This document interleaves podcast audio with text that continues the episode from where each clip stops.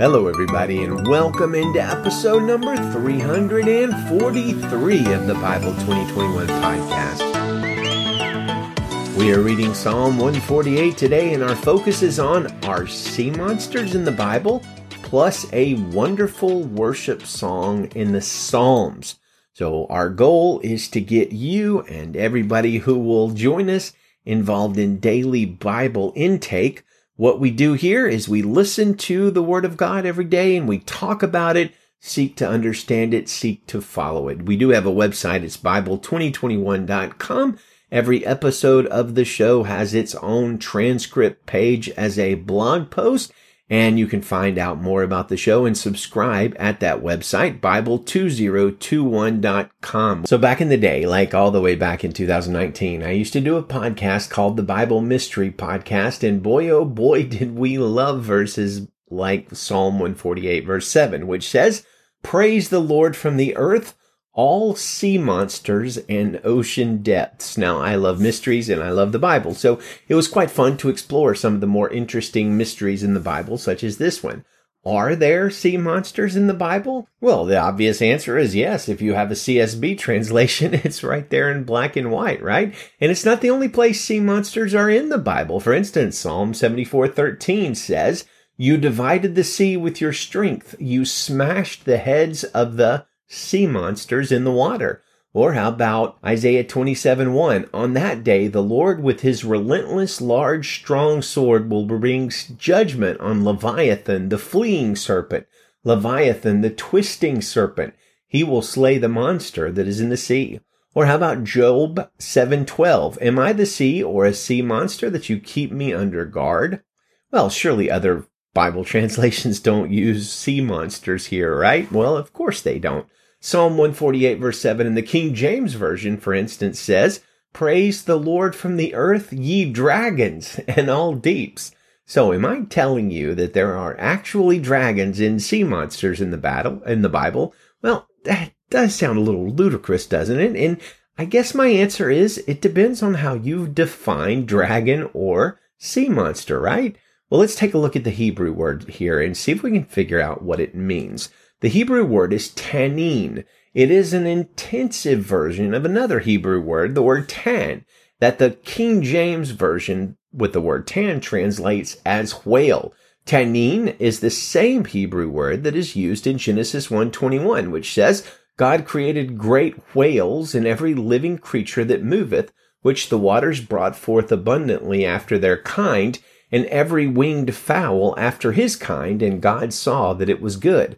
Well, why is it translated whale in Genesis 1:21 and dragon in Genesis 148:7 by the King James translation people? And the answer is, I have no idea. But I tend to think that the best bet for what the writer of Psalms intended for the word tannin is really neither whale nor dragon. I think we get an excellent clue in Exodus 7 verse 10, which says, "Moses and Aaron went unto Pharaoh, and they did as the Lord had commanded. And Aaron cast down his rod before Pharaoh and before his servants, and it became a tannin," or a serpent.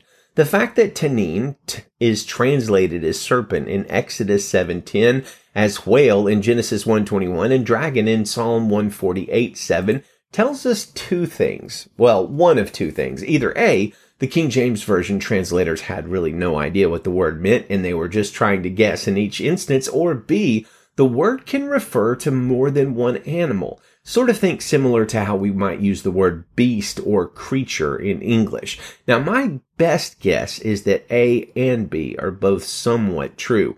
We don't exactly know what animal the biblical writers intended for the word tannin, and it does appear to be a word that can refer to more than one different kind of animal.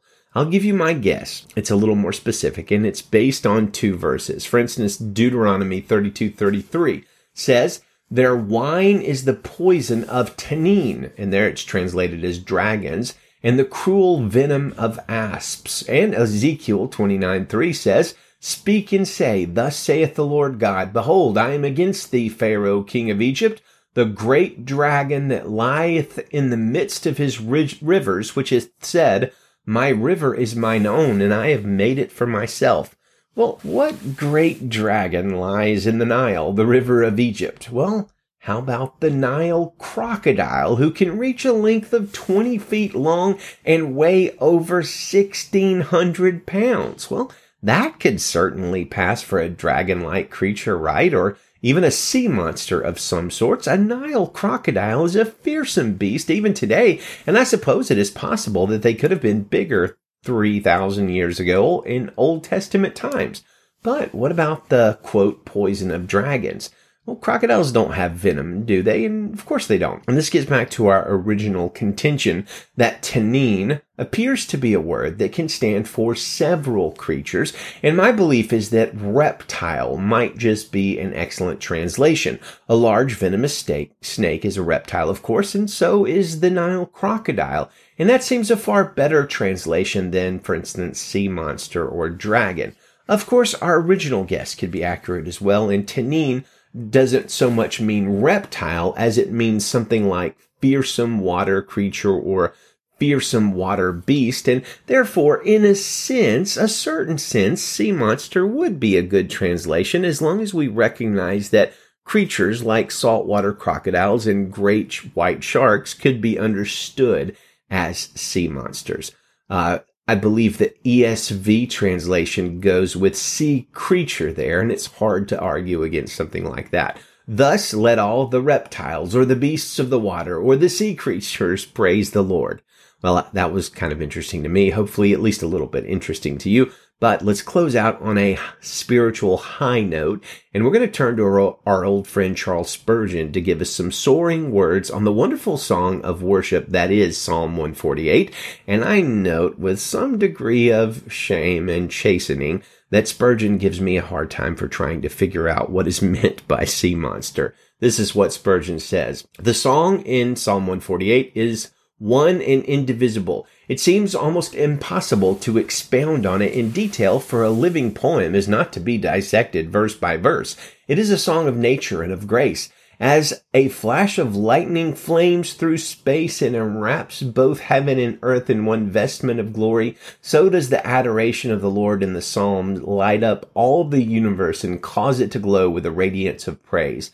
The song begins in the heavens, sweeps downward to dragons and all deeps, and then ascends again till the people near unto Jehovah take up the song.